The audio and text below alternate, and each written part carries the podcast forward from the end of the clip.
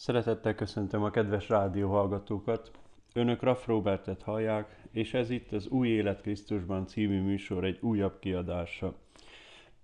Remélem szép hetük, vagy most már mondhatjuk lassacskán, hogy szép évük volt, és készek az előttünk álló hétvégén, vagy így évvége fele közeledve, és áttekintve az elmúlt évet, hálát adni Istennek mindazért, ami történt önökkel, velünk, minnyájunkkal az elmúlt évben.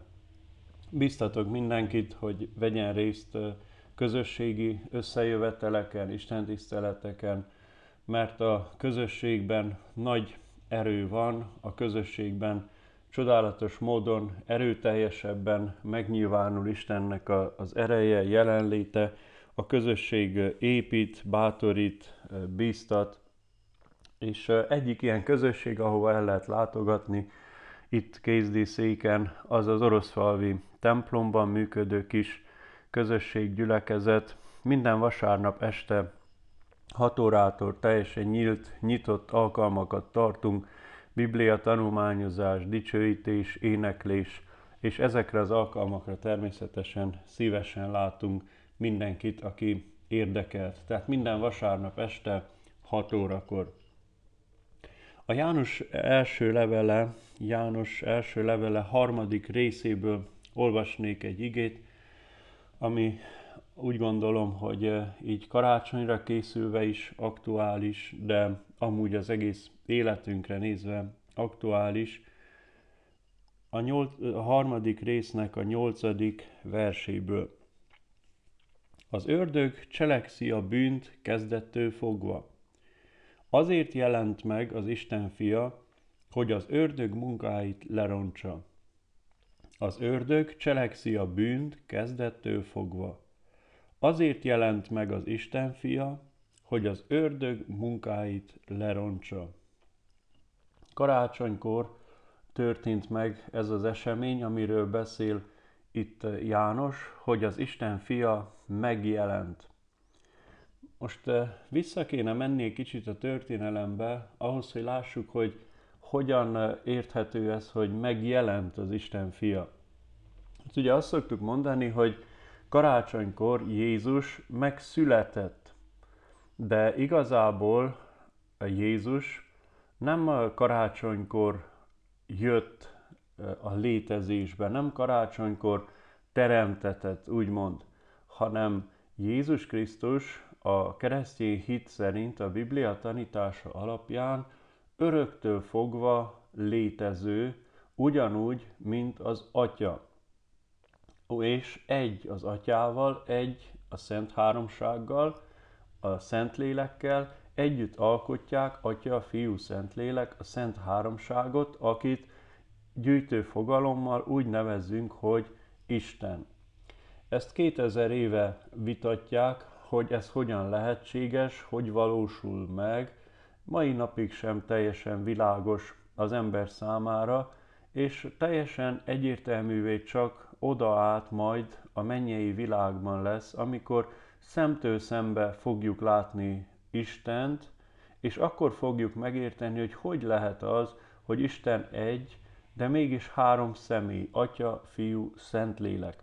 Addig hittel elhisszük ezeket, nem látjuk, de elhisszük, hogy így van, és ez a hitünknek és a keresztény hitnek egy sarkalatos tétele, egy nagyon fontos tétele az, hogy higgyük, hogy Jézus Krisztus nem Istennek egy teremtménye, hanem Jézus Krisztus is maga Isten, tehát a Szent Háromságnak egyik tagja, aki nem karácsonykor jött létre, úgymond nem karácsonykor lett megteremtve, hanem már azelőtt, az idők kezdetétől fogva, nem csak az idők kezdetétől, hanem a, a világ kezdetétől fogva, a mindenség kezdetétől fogva létezett, ő most is létezik, és örökké létezni fog. Egy szóval úgy szoktuk ezt kifejezni, hogy örökké való.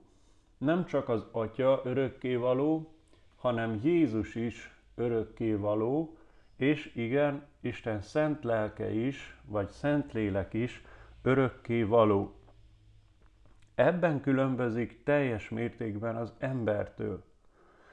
Az ember nem örökké való, mivel az ember a történelemnek, minden egyes ember a történelemnek egy bizonyos pontján jön létre, lesz megteremtve, és akkortól kezdve létezik, és akkortól kezdve örök léte van, olyan értelemben, hogy van egy földi élete, és a földi élet után van egy következő élete, amit vagy a mennyei örömben, az üdvösségben fog eltölteni, vagy pedig a kárhozat helyén, a kénköves, tüzes tóban.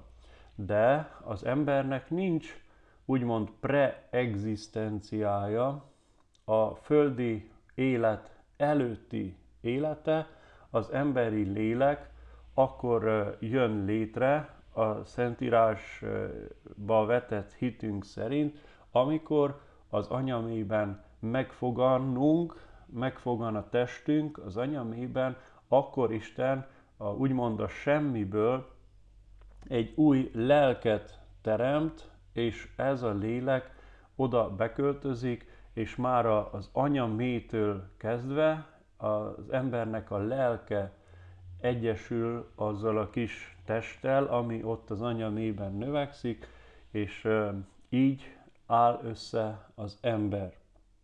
Jézus Krisztus azonban azt olvassuk, így írja a Szentírás, hogy megjelent. Ez azt jelenti, hogy ő már azelőtt is létezett, nem akkor jött létre, nem akkor teremtetett, hanem azelőtt is létezett. Hol létezett Jézus a földre jövetele előtt? Egyértelmű a válasz a mennyei világban. Ezt a mennyei világot összefoglalva, vagy átfogó kifejezéssel úgy szoktuk megnevezni, hogy a láthatatlan világban. És itt ketté választódik a világ. Létezik a hitünk szerint, és én személyesen mondhatom, hogy meggyőződésem szerint is, létezik egy láthatatlan világ, és ebben a láthatatlan világban vannak bizonyos szellemi lények, akiket pontosan és világosan leír a Szentírás, és létezik egy látható világ, az a világ, amelyben mi is élünk jelenleg, és amelyről az anyag elvű gondolkodók, a materialisták azt próbálják elhitetni, hogy csak ez létezik. Most a történelem során állandó vita zajlik, főleg filozófusok és a vallástudományok terén, vagy a különböző vallások terén, hogy létezik-e mind a két világ, illetve, hogy ha nem, akkor melyik az igazán létező. Van olyan nézet is, például, csak érdekesség kedvéért említem meg, amely szerint a, csak a láthatatlan világ az igaz, csak az létezik, és ez a látható világ, amelyben mi élünk, ez csak egy, egy látszat, egy elképzelt dolog, ez igazából nem is létezik a valóságban. Tehát van egy ilyen nézet is, és ez a buddhizmusnak is egyik fő gondolata, ezt nevezik majának. Van egy olyan nézet is, hogy és annak idején Pláton is e felé hajlott a filozófiájában, hogy igazából a, az úgynevezett ideák világa, a gondolatok világa, a, a láthatatlan világ, a szellemi világ az igazán létező, ez pedig, amiben élünk, ez csak egy látszat világ, amiről azt hisszük, hogy ez az igazi, de igazából nem ez a valódi létező, hanem a láthatatlan, a nem látható. És akkor ebből a következő gondolat az, hogy az egész létünk csak egy illúzió, csak egy képzelődés, mert mi igazából a láthatatlan világban élünk, és a látható világot csak képzeljük, és éppen ezért egész, tehát két dolog következik ebből. Egyik az, hogy a, a földi életünk az csak egy illúzió, egy képzelődés, egy képzelgés, egy elképzelt élet, a másik pedig, hogy a, az igazi élet, amire fókuszolni kell, az a, a láthatatlan világban élt életünk. Éppen ezért van ez például, hogy a, a hinduk vagy a buddhisták jó része is elhanyagolja ezt a, a materiális, a kézzelfogható világot, és egész életét, vagy életének nagy részét arra szenteli, hogy a láthatatlan világot megismerje, meditáció, szellemi élmények, lelki gyakorlatok által, és igazából ezek az emberek abban a másik világban élnek, ebben a, a földi világban ennek nem tulajdonítanak nagy jelentőséget, mert azt mondják, ez úgyis csak egy illúzió, csak egy elképzelés, és ráadásul nagyon rövid ideig tart. Tehát valahol ezen a téren megegyezünk szinte mindegyik vallással, vagy mondhatnánk kivétel nélkül mindegyik vallással, hogy a világnak, amelyben élünk, nem csak egy látható része van, hanem ha a világnak a teljességét akarjuk tetten érni, vagy megragadni, akkor számolni kell azzal, hogy a világnak van egy láthatatlan része is. És tulajdonképpen a minden egyes vallásnak a lényege az, hogy a világ láthatatlan részében élő lényekkel, szellemi lényekkel kerüljünk kapcsolatba. Most a Szentírás, most csak a kereszténységre fogunk szorítkozni ezután, egy kis kitekintést próbáltam adni arra nézve, hogy tulajdonképpen mindegyik vallás, és így leszámítva a materialistákat, akik csak a földi valóságot veszik tudomásul, így a világon élő szinte összes ember azt hiszi, és meg van győződve valamilyen formában tapasztalatok, vagy egyszerűen csak olvasmányai révén, hogy a világ nem csak ebből a látható világból áll, hanem a világ mindenségnek a láthatatlan világ is része, akkor is, ha erről nincsenek nagyon világos és pontos ismeretek. És akkor mindegyik vallás a maga módján, a maga kijelentései, a maga tapasztalatai, a maga hite szerint próbálja a láthatatlan világot leírni, és a láthatatlan világban lakó szellemi lényeket meghatározni. Mire gondolok itt?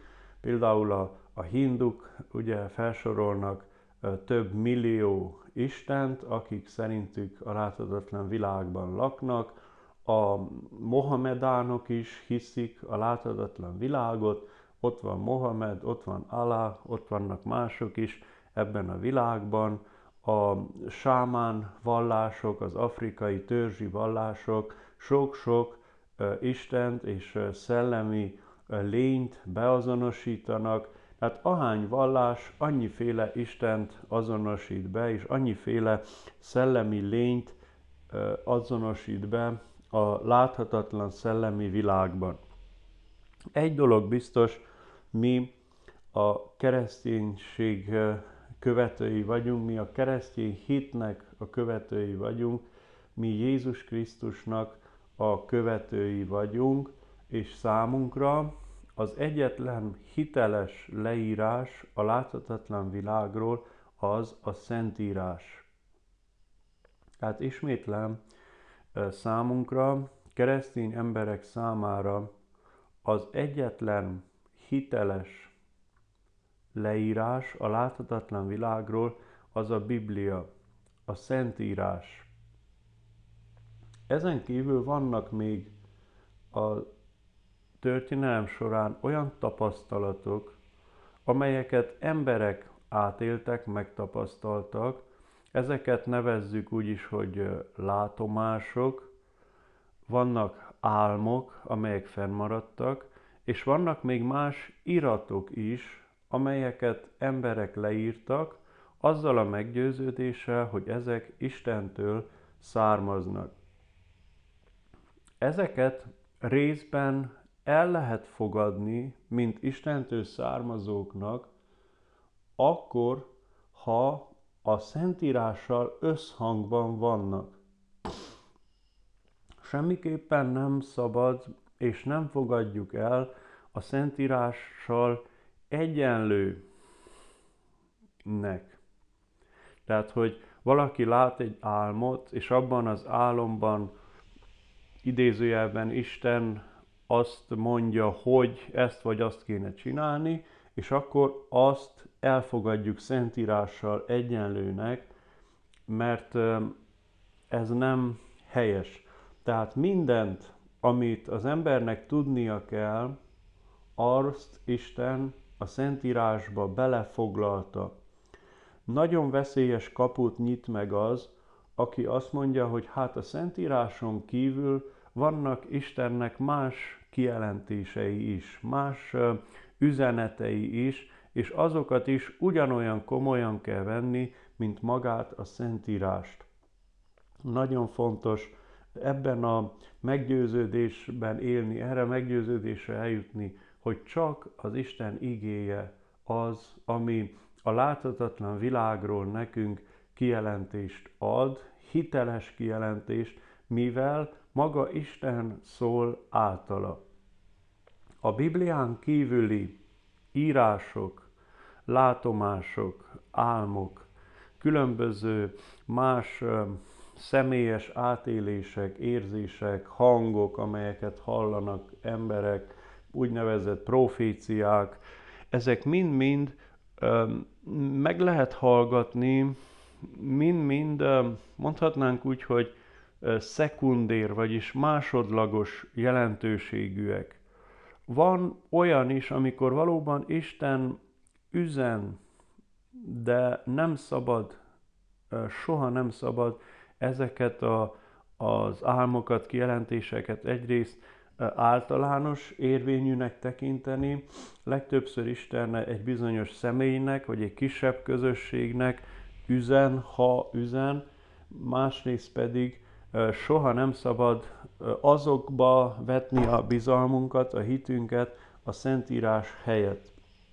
Tehát valaki bármilyen álomról hall, vagy bármilyen látomásról, vagy bármilyen iratot, legyen az bármilyen régi, vagy mm, korunkbeli, bármilyen kijelentést kap, vagy hall, akár most, ami nagyon gyakori, ugye a szűzanyának a úgy, úgynevezett megjelenései, kijelentései, üzenetei, ezeket mind-mind nagyon nagy visszafogottsággal, szkepticizmussal kell kezelni, és nagyon alaposan meg kell vizsgálni, hogy ezek mennyire vannak összhangban a Szentírással ha egy apró dologban is eltér attól, amit a Szentírás kijelentett, akkor ezeket az álmokat, látomásokat, ismétlen még akkor is, ha állítólag a szűzanyától vagy valamelyik szent életű embertől származik, és valaki kapta ezeket üzenetben, hangban, látomásban,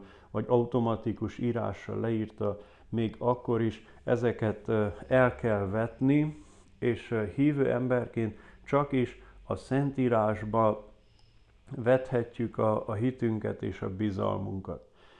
És azért fontos ez az egész nagy körítés, hogy ez az egész nagy kitérő, hogy világosan lássuk, hogy Jézus Krisztus nem karácsonykor jött létre, hanem a Szentírás mindenhol arról beszél, maga Jézus is, és a Szentírásban sokszor elmondja, hogy ő ott volt már a világ teremtésekor is. Ő végig élte az emberiségnek az egész történelmét, de a láthatatlan világból. Ő ott volt, ő látta Ábrahámot, azt mondja egyik helyen. Meg is botránkoztak a zsidók, hogy hát alig vagy 30 éves, hogy mondhatod, hogy te Ábrahámot láttad, éltél az ő idejébe, akkor azt mondja, láttam a, a sátánt levettetni a mennyből. Ez még a történelem előtti korszakban volt, az ember teremtése előtt, és akkor is nagy megdöbbenést keltettek a szavai. Hát hogy láthatta ez a sátánt levettetni a mennyből? Hát az a szellemi világban történt esemény volt. Mindig kiakadtak a, zsidók Jézusnak az ilyen kijelentéseitől, amikor ő az úgynevezett preexisztenciájáról beszélt, a, a földi létezése előtti létezésről. De ha nem is egészen értjük, hogy ez hogy volt és hogy van, akkor is uh, itt van szükség a hitre, hogy elhisszük, hogyha a Szentírás így írja, hogyha Jézus így mondta, akkor ő valóban preexisztens a születése, a földi születése előtt is létezett már öröktől fogva, és ő egyenlő az atyával. Amikor eljött a karácsony, akkor Jézus Krisztus nem megszületett, nem létrejött, nem megteremtetett, hanem Jézus Krisztus igazából nagyon szépen mondja itt a Szentírás, hogy megjelent a láthatatlan világot ott hagyta, elhagyta 33 évre, és átjött, vagyis láthatóvá vált, érzékelhetővé, megfoghatóvá, tapinthatóvá vált, átjött a láthatatlan világból a látható világba. És a karácsony igazából ez hogy a láthatatlan világból maga Isten átjön a látható világba 33 évre.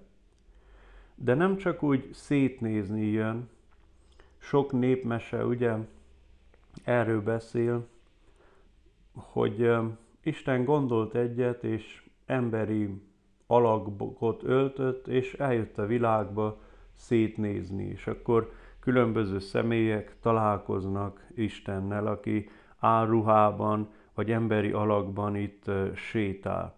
Nem erről van szó, hanem meg volt egy nagyon jól meghatározott célja annak, amiért Jézus átjött, ott hagyva, ahogy mondja a Szentírás, a királyi helyét, feladta a királyi helyét azért, hogy átjöjjön ebbe a világba, de nem csak szétnézni, vagy nem magát ünnepeltetni, hanem átjött ebbe az emberi világba azért, hogy az emberek helyett meghalljon.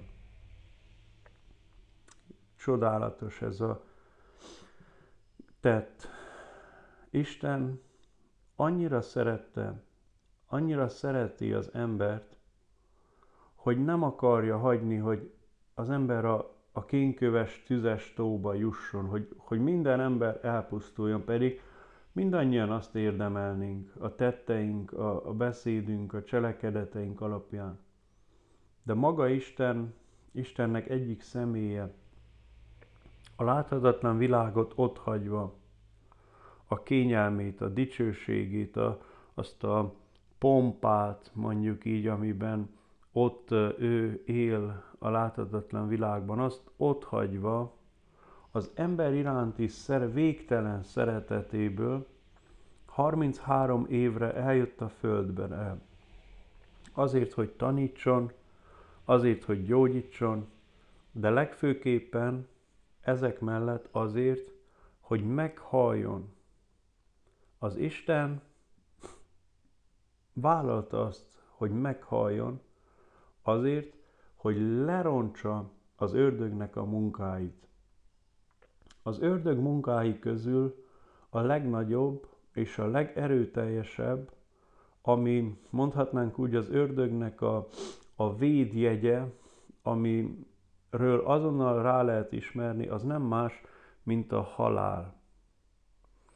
Az emberiség története során mindig a, a halál és az ördög személye, az ördög munkája az mindig össze volt kapcsolva. Minden ember érzékeli azt, hogy a halál az az ördög legnagyobb, legerőteljesebb munkája a Földön. És minden egyes ember nem kerülheti el a halált.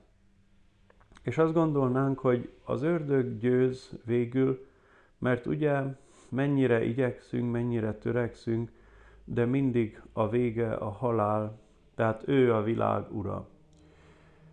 Ez egy ideig valóban így is van. Maga a Szentírás azt mondja, hogy, hogy sátán a világ fejedelme.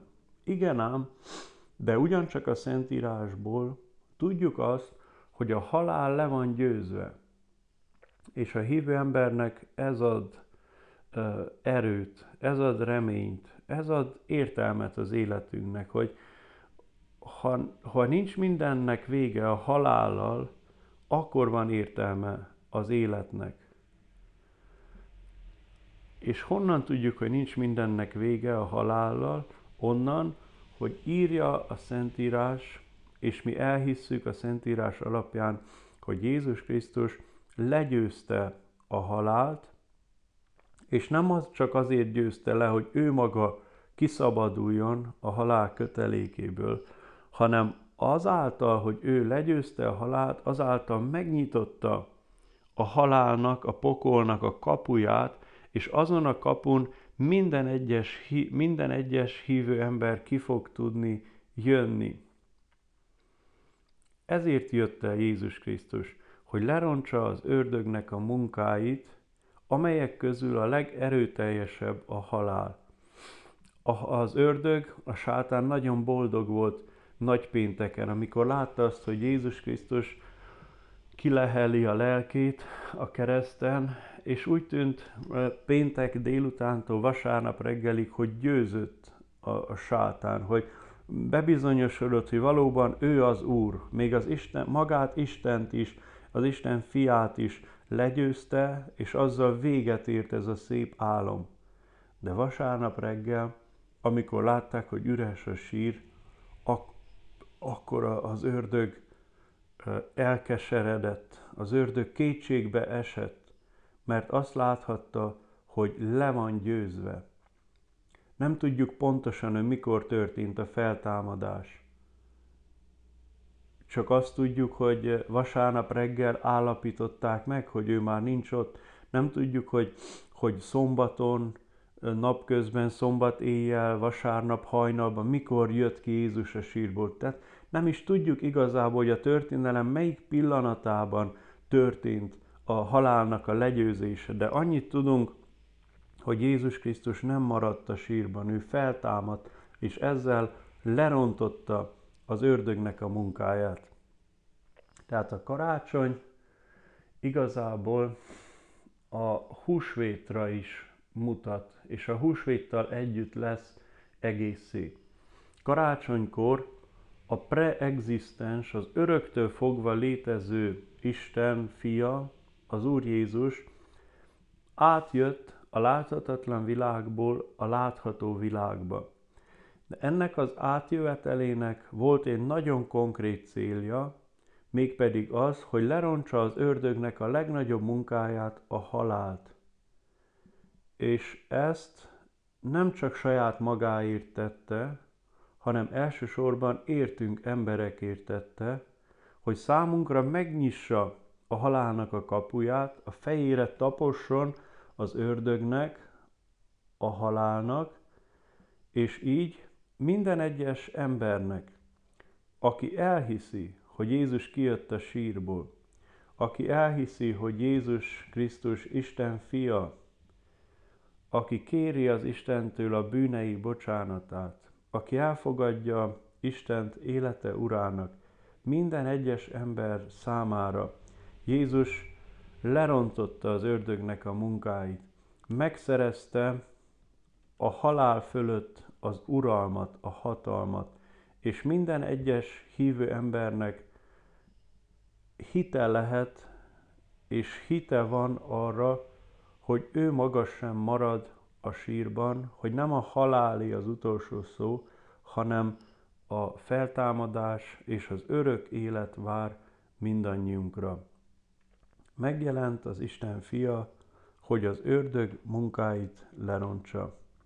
Ezzel az ígével kívánok minden egyes hallgatónak áldott karácsonyi ünnepet, használjuk ki ezt az áldott alkalmat, ünnepet arra, hogy erősítsük a hitünket, hogy Isten igéjét hallgatva vagy olvasva megerősödjön bennünk az a hit, hogy az Isten fia most is létezik, az Isten fia feltámadt, és az Isten fia az ördög munkáit most is folyamatosan rombolja az életünkben, de akkor lesz ez végérvényessé, nyilvánvaló, akkor lesz ez véglegesen nyilvánvalóvá, amikor a feltámadás majd megtörténik, és a hívő emberek az ítélet után elnyerik örök jutalmukat, a mennyei életet. Önök Raff Robertet hallották, és ez itt az Új Élet Krisztusban című műsor egy újabb kiadása volt. A viszonthallásra!